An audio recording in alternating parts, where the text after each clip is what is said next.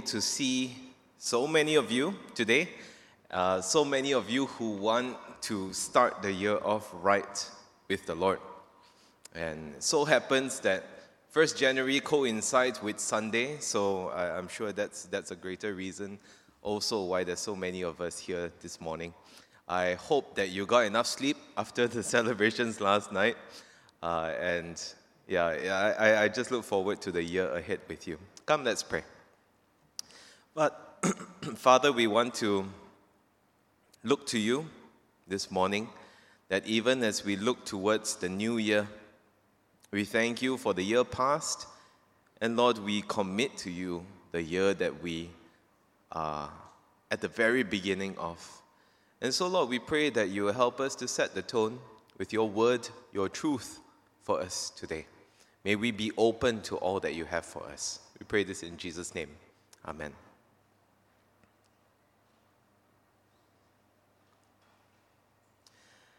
Okay, yesterday, for those, okay, how many of you here yesterday? Watch night service. Uh, okay, okay. So, so uh, just, just a, a, quick recap for those of, of you who were not able to join us yesterday.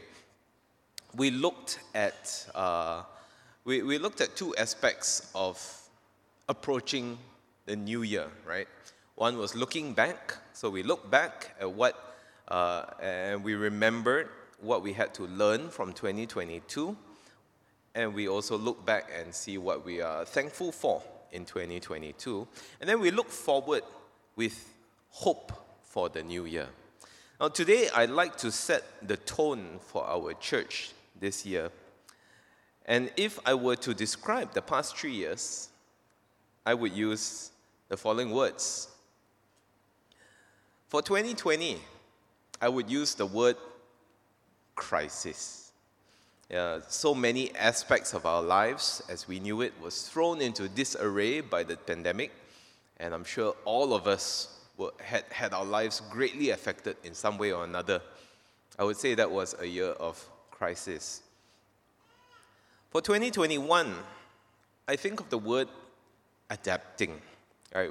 When we were getting used to a new normal, our circumstances prolonged, uh, and we were trying to grapple and manage with the different waves of uh, COVID waves, MCO, uh, open up, close back, open up, close back, right? And we were managing that. 2022, I think I would call it emerging. Uh, the, the picture I get of 2022 is like this turtle, okay, that the head is inside the shell, and just poke out a little bit, right, and, and test the air uh, starting out very tentative, very uncertain, eventually gaining confidence to poke the head out all the way uh, towards the end, end of the year. But today, for 2023, I think the word I like to use is recovering.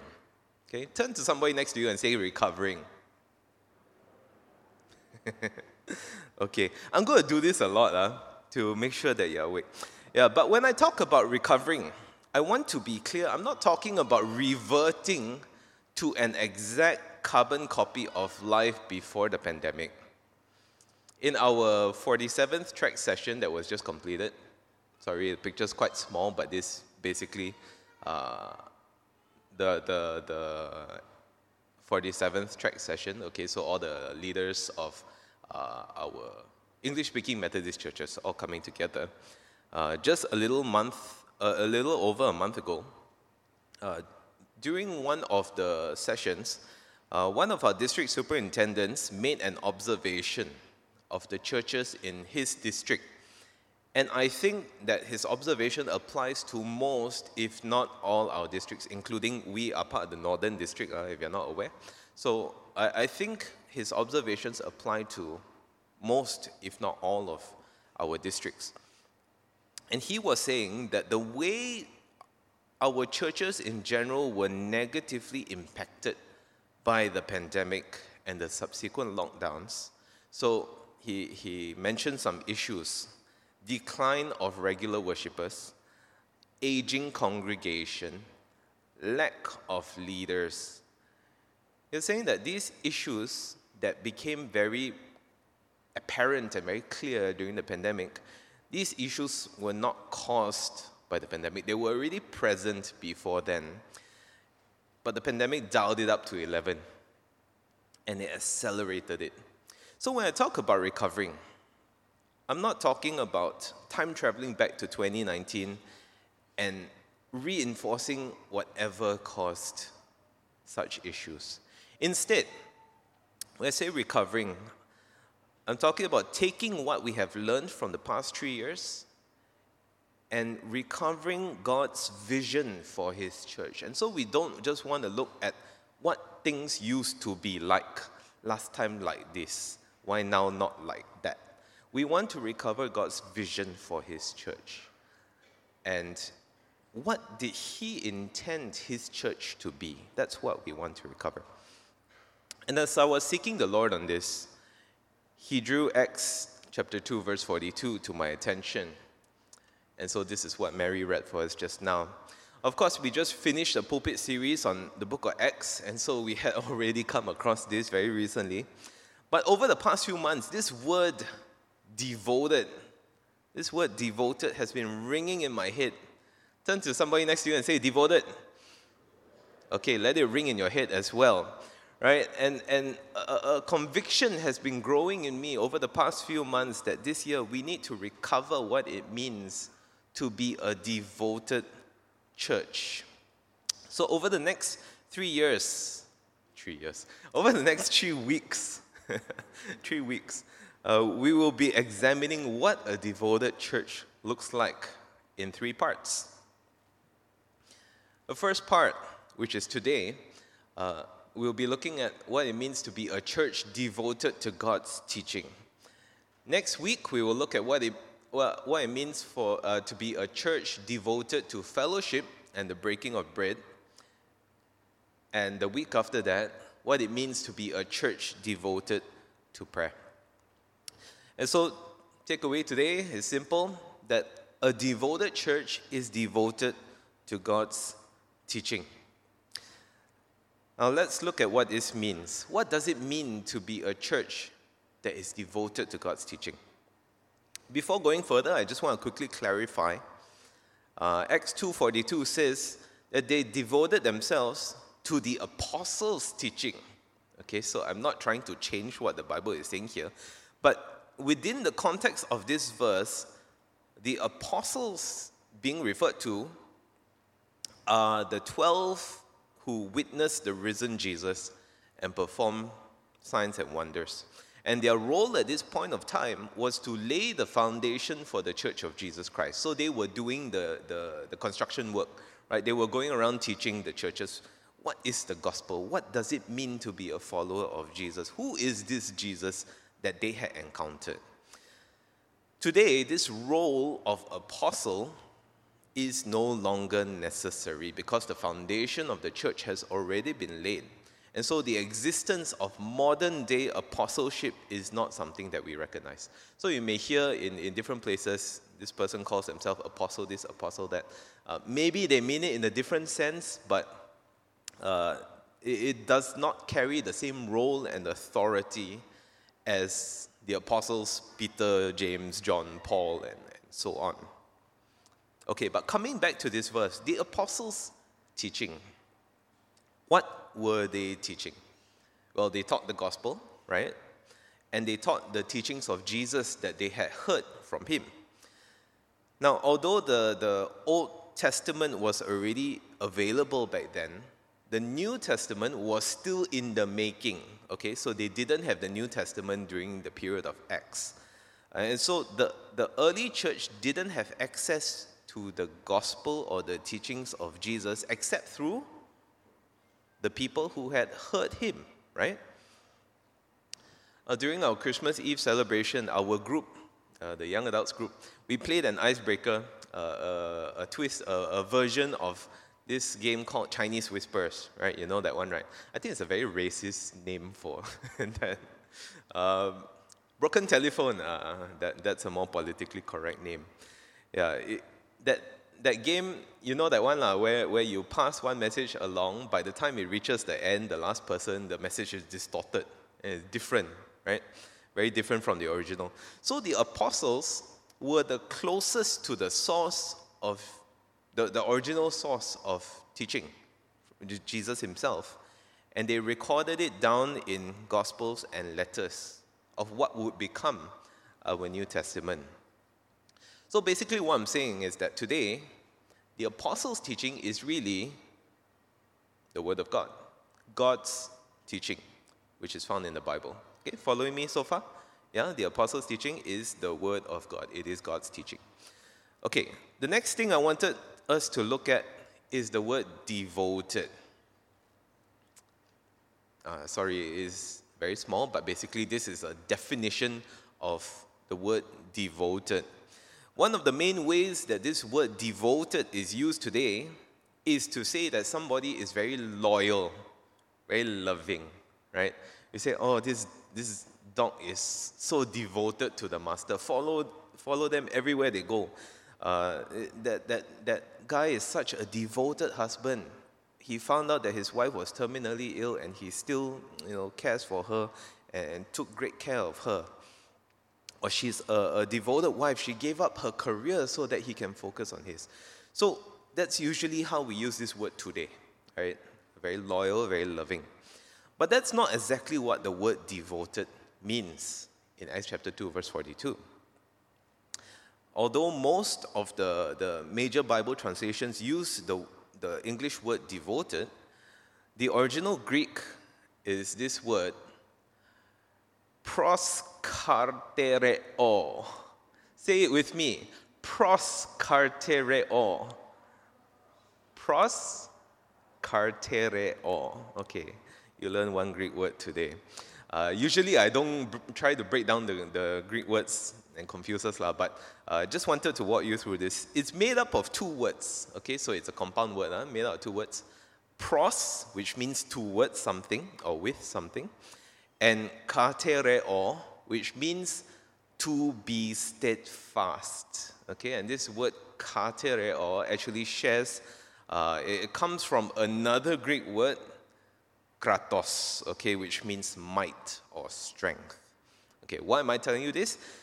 Because it, it shows you that the composition of the word, very specifically, doesn't mean to be very loving, very loyal. It means to continue to endure with strength in something. Okay, to, to be steadfast, to have strength in continuing to endure in something. And so the implication is that to be devoted to God's teaching, devoted to God's, uh, to, to, to the teaching of the apostles, to fellowship, to the breaking of bread, and to, be, and, and to prayer, to be devoted to those things, is to continuously do it even if it takes intense effort, even if it is difficult to be devoted in it is to persevere in it even when it is difficult. And so, this will be a recurring theme throughout these next three weeks. That being devoted in these things God's teaching, fellowship, the breaking of bread, and prayer they will not always be easy to do. They will not be easy to continuously do over a long period of time and strength, effort is needed when it gets difficult. I'm not saying it's going to be difficult all the time, lah, okay? Or else it's, it's a very charm sort of uh, uh, church experience. Um, but it is not always going to be easy. And so, uh, one of the things that we are challenging all of us this year is, especially those of us who are still online and have not yet come back in person, I'm talking to you. Friends, we need to push past the convenience of remaining online. Why? Uh, okay, let, let me just say this. We, we, we uh, took our services online as a response to a need. Yeah, and the need was that we could not come. Yeah? And so later, the need was still there that there would be uh, people who were vulnerable to, to COVID uh, comorbid, elderly, and all that, right? And so we recognize valid needs. However, uh, there is a, a, an aspect and dimension of church that is missing online. Uh, I know that God is everywhere, uh, theologically correct, right? We can worship God anywhere, and we should. However, coming together as a body of Christ is a very limited experience online. Uh, and, and I say this because I went through it too, right? In 2021, we all went through it. And I know the temptations. I know the temptations of multitasking. I know the temptations of losing focus. I know the temptations of just turning something on and considering our, our duty done for Sunday and, you know, do something else. But that is not what church is, friends. Church is people. Church is the body of Christ. And as it is now, our online uh, worship services, we are not at a capacity or resource point where we are able to bring that dimension of church and body life online as well. That is actually possible uh, if you got online pastor, uh, you got online people to engage with people online, all that. But we don't have that yet. Okay? So it is a limited, it is a, a not ideal experience uh, to, to uh, continue worshiping online if you can come in person. And I'm sure all of you here will agree. Yeah, that being able to see the person next to you, being able to know that you are worshiping God together, being able to know that there are people who are different from you, diverse from you, some who are going through more challenges than you, and still they come to worship God and you are encouraged by that. So, friends, sometimes it is difficult, sometimes it is not easy to be devoted to something like worshiping God. But we need to push past the convenience of online worship. Those who are worshiping online because of valid needs, that's fine. Yeah, but if you can come, please come. Okay, so that is what it means to be devoted that we push past, we, we endure something with strength and effort when it is necessary. Uh, by the way, being devoted to God's teaching, specifically teaching, huh? being devoted to God's teaching is pretty much summed up in one word that you would have heard repeated many, many times by now. And that word is discipleship, right? And we, we have been saying uh, we all need to be makers of disciples. Yeah, that we, uh, discipleship is, is the, the key uh, core business of the church and all that. And so, the origins of the concept of a disciple is of an apprentice that lives with a master, observing, learning, and eventually reproducing their craft. So, if you have a, a master carpenter. Then the, the disciple of that carpenter lives with them, eats with them, and learns their trade, their craft. Any of you watch the IP Man, eh, not IP Man, Ip Man movies? Yeah, I, I, I love these movies. I think in one of these movies, it tells a story of how he, he gets his first disciples, right? And they, they learn from him. They, but because of their pride, they get the Wing Chun school in trouble. Uh.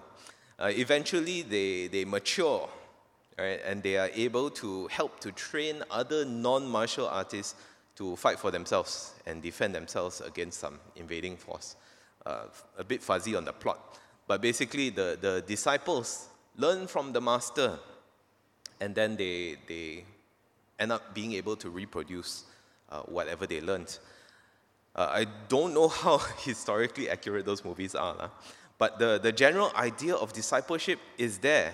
It's not just learning the theory or the head knowledge, it is also living it out in practice and eventually being able to pass it on.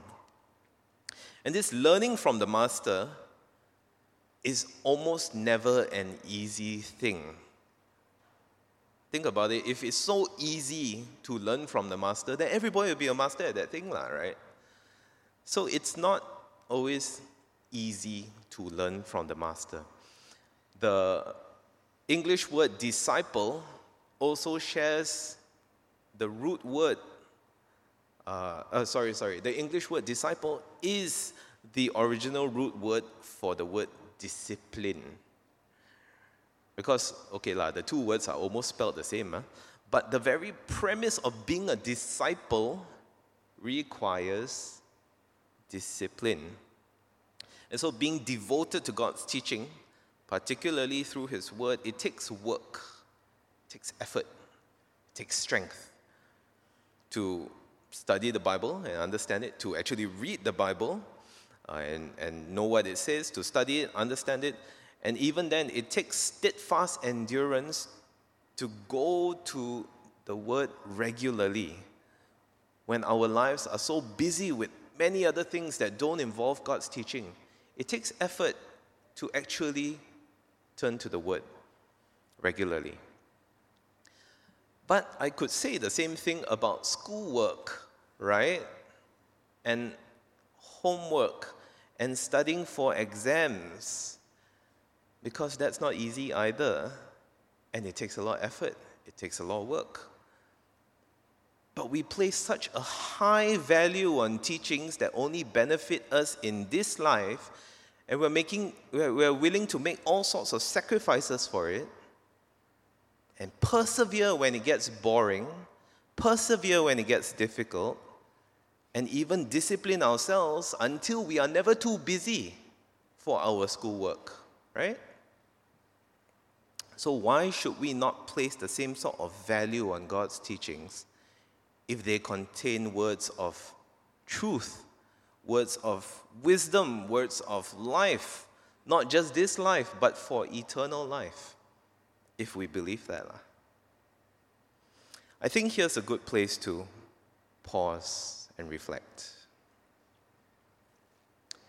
What has been your attitude towards studying God's Word and learning God's teachings of eternal value? How do you usually respond when it gets difficult? Let's take two minutes to reflect on this.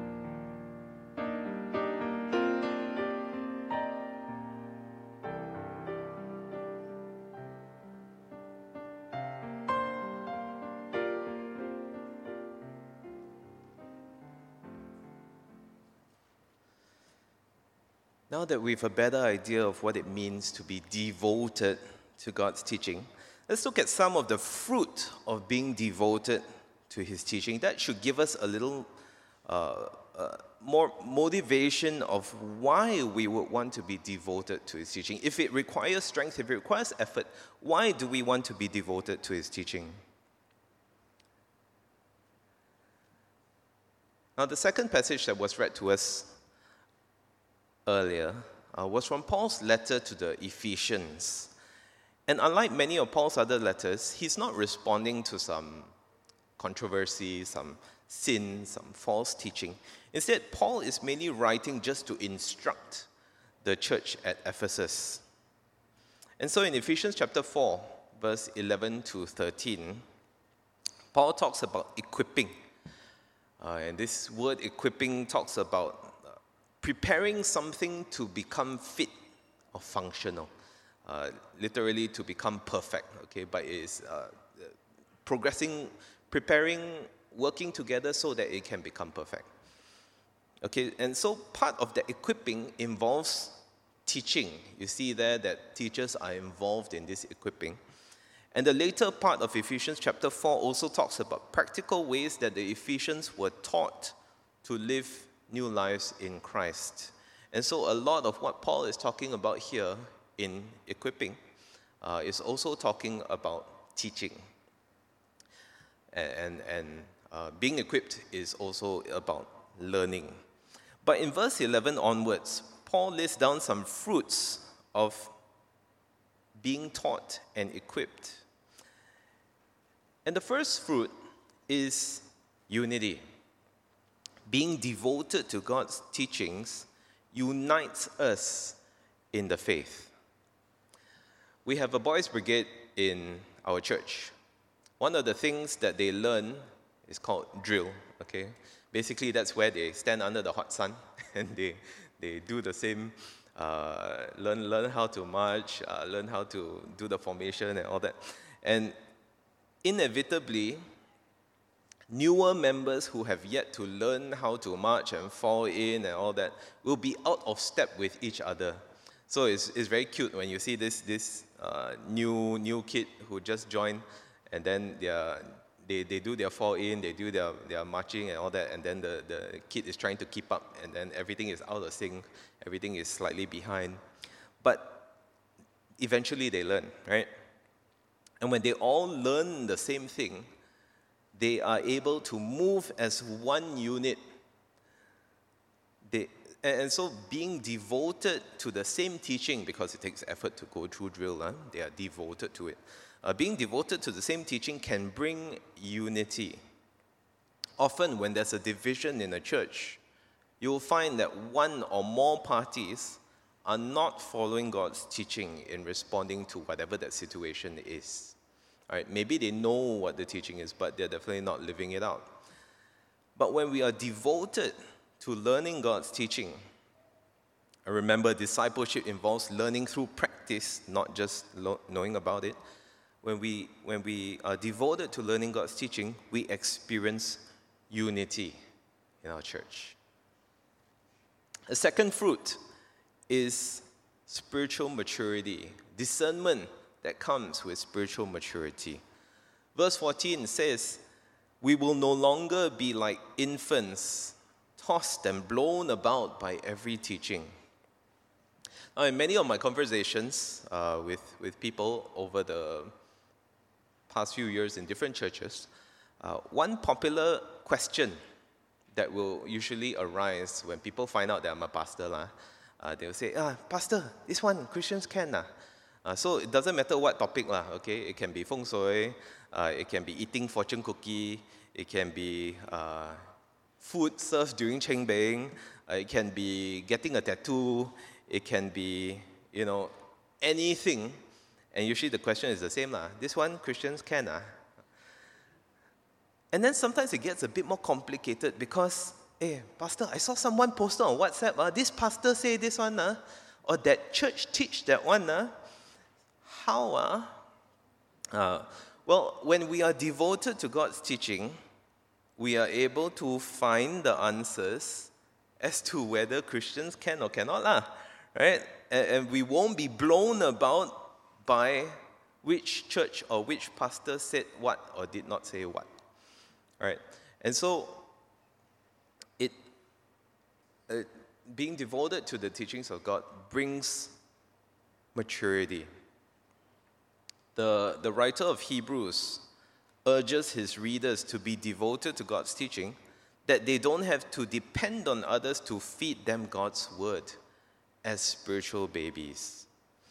Now, friends, please don't misunderstand. There is nothing wrong with being a spiritual baby because we all start there. We all start as spiritual babies. So, those of you who are young in the faith and you, you, you still depend on others uh, to, to teach you about what how to read the Word of God and all that. Don't feel bad, okay? There's nothing wrong with being a spiritual baby. All of us start there. But there's definitely something wrong with remaining a spiritual baby. If you have a 10 year old kid who is still behaving like a newborn and needs somebody to pick them up, feed them, and burp them, and change their diaper, something is wrong, right? And so, being devoted to God's teaching helps us to stretch, to grow into spiritual discernment and maturity. A third fruit of being devoted to God's teaching is becoming more like Jesus. The entire Bible points to Christ, and the Gospels go into great detail about who Christ was and how he lived. And so, just very simply, uh, one, one of the, the, the easiest ways that we ask, uh, that, that we, we try to, to see in a certain situation, how can we be Christ like, right? And so we usually ask this question what would Jesus do, right? And that's, that's a, a question prompting Christ likeness in that situation. You know, if something happens, what would Jesus do in that situation? How can we be Christ like in that situation? But you cannot ask, What would Jesus do? if you are still asking the question, What did Jesus do? Right? If you don't know what Jesus did, how can you ask yourself the question, What would Jesus do? So, being devoted to God's teaching, learning about who Jesus was, what he did, uh, what, what he calls us to, uh, helps us to be more Christ like. We cannot be Christ like without knowing the Word of God. Fourth fruit devoting ourselves to God's teaching results in a healthy and growing church. Uh, when we come to know not just what God says about who we are, but also how we each individually have a role to build up the church in service, in disciple making, the church grows healthier. The church grows more into the image and vision that God has for it. So, do you want Penang Trinity to be a healthy and growing church? Want or not? Only a couple of people want. No? do you want Penang Trinity to be a healthy and growing church? You say huh? If you want Penang Trinity to be a healthy and growing church, we all need to be devoted to God's teaching. Because we all make up the church. The church is not made up of only the church office, or only the pastor, or only the church leaders, or only the people who serve on stage. The church is us, all of you, all of us. We are the church. And if only a few know and follow God's teaching, then only a few parts of the church will be healthy. Even though it is God's church, He uses each and every one of us to build it up. Second question Between unity, spiritual maturity, Christ likeness, and a healthy growing church, which of these fruits of being devoted to God's teaching do you yearn for the most and why? Two minutes.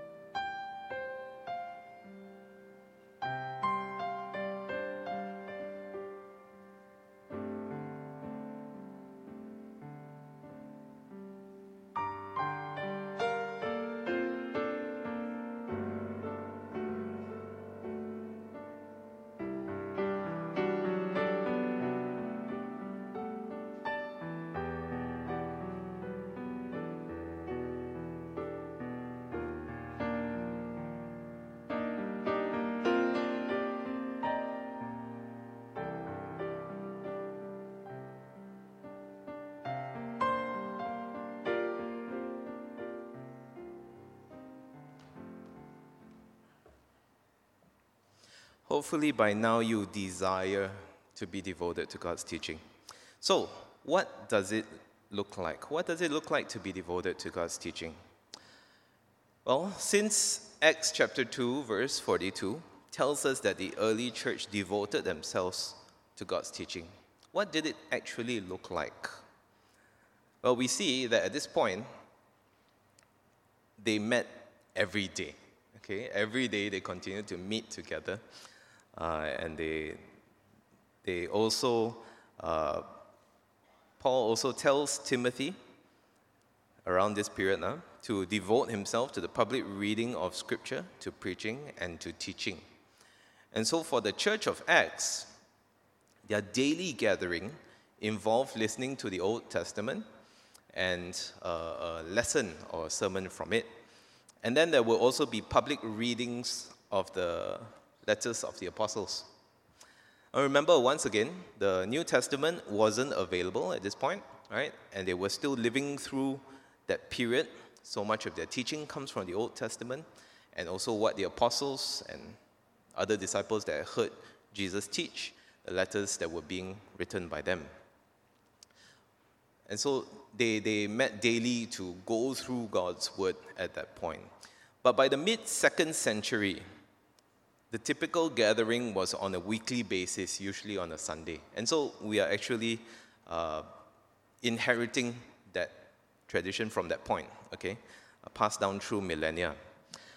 Uh, one of the early church fathers, Tertullian, he lived between 160 to 212 AD. He wrote this about their regular meetings. And so we have a, a snapshot, a glimpse at what the early church meeting looked like. And he wrote this He said, We meet together as an assembly and congregation to read our sacred writings. With the sacred words, we nourish our faith, we animate our hope, we make our confidence more steadfast and no less by inculcations of God's precepts, we confirm good habits. In the same place also, exhortations are made, rebukes and sacred censures are administered. Uh, a, a, lot of uh, big, big uh, archaic words that aren't commonly used today, but basically what it means is they came together regularly, they read the Bible, they learned from it, and they challenged each other to apply it, whether by encouraging or rebuking, correcting. Now, friends, in our worship services, as much as I love the fact that we have come together in person to worship together, our worship services, we do incorporate this. So if you see the, the, the flow, huh? right, that coming together regularly, reading the Bible, learning from it, uh, we, we do that, but I find the last bit lacking. Yeah? Uh, challenging the application. If I were to come up to you right now, to each of you, and ask you, how would you answer the two reflection questions? And I ask each and every single one of you. Well, firstly, you probably won't come to this church again. Lah. But secondly, that process would take me six hours, right? If we have roughly 100, let's say 180 or generous, lah, uh, and everyone spend only one minute on the question, on each question. Six hours to share. But there is another time and another place where we can come together regularly, we can read and learn the Bible together, and we can challenge each other to apply it and it's called small group. And so, being part of a small group is crucial to help us in our devotion to God's teaching. Turn to the person next to you and ask them, Are you in a small group?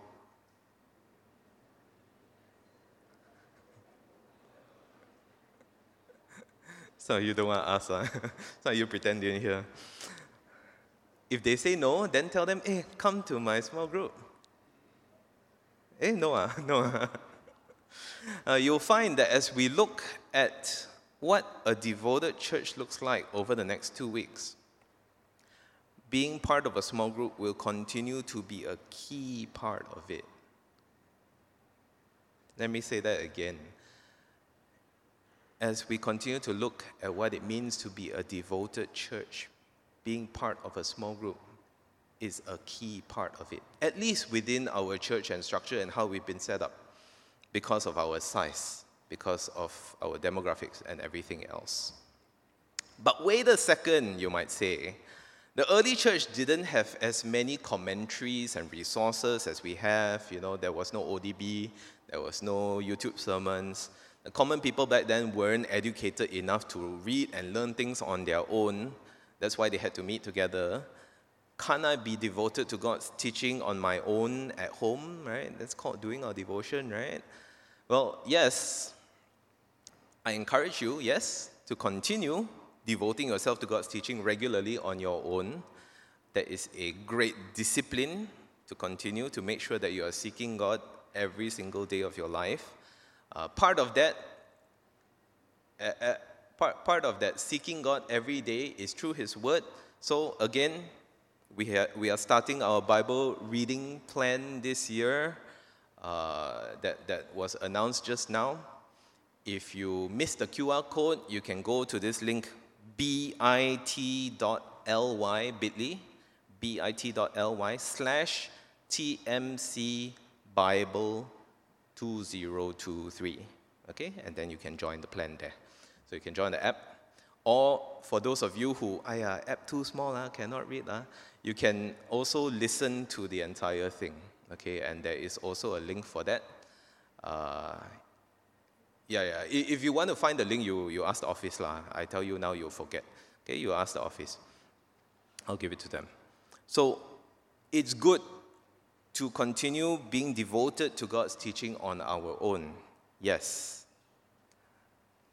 But there is no substitute for coming together with other believers to learn from God's word together. Because, well, one simple reason is it keeps us accountable, right? It's easier to be disciplined in searching the scriptures when there are other people to hold us accountable. And we know that being devoted to God's word uh, takes effort, it takes strength, it takes discipline. But not just that, we also benefit from the understanding and the perspectives of other believers. And we can also challenge and encourage each other in applying whatever that we learn. And also, well, everything is better with friends, right? So let's look at our final question for today. What would help you in your devotion to God's teaching? Or if you want to put it a different way, what will help you to be more devoted to God's teaching? Ask God for help in this area. Two minutes.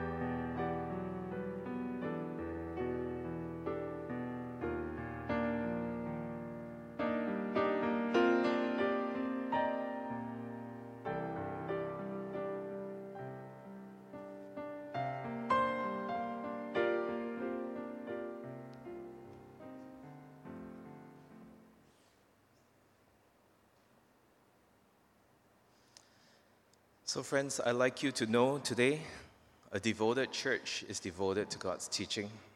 I'd like you to be devoted. Be steadfast and endure with strength in your study and application of God's word. And do come together with other believers and bear the fruit of devoting yourselves to God's teaching together. Let me just end with one last thing, like Apple's keynote. Huh? One, one last thing. In his recent bishop's address to the 47th TRAC session, our Bishop Joshua Kong, he challenged our TRAC churches to three E's in this post pandemic season. The first one, first E, emerging. He challenged us to emerge from the self imposed shackles of lockdown so that we can participate in the body life of the church. Second E, enlist. He challenged us to enlist in God's call to rebuilding and restructuring the life of the church. And third E, engage. He challenged us to be engaged by God to tasks that are most needed, even if they are not to our preference. And so, friends, in this year of 2023, let's be a devoted church. Let us all pull together to recover what it means to be a devoted church together. In the name of the Father, the Son, and the Holy Spirit. Amen.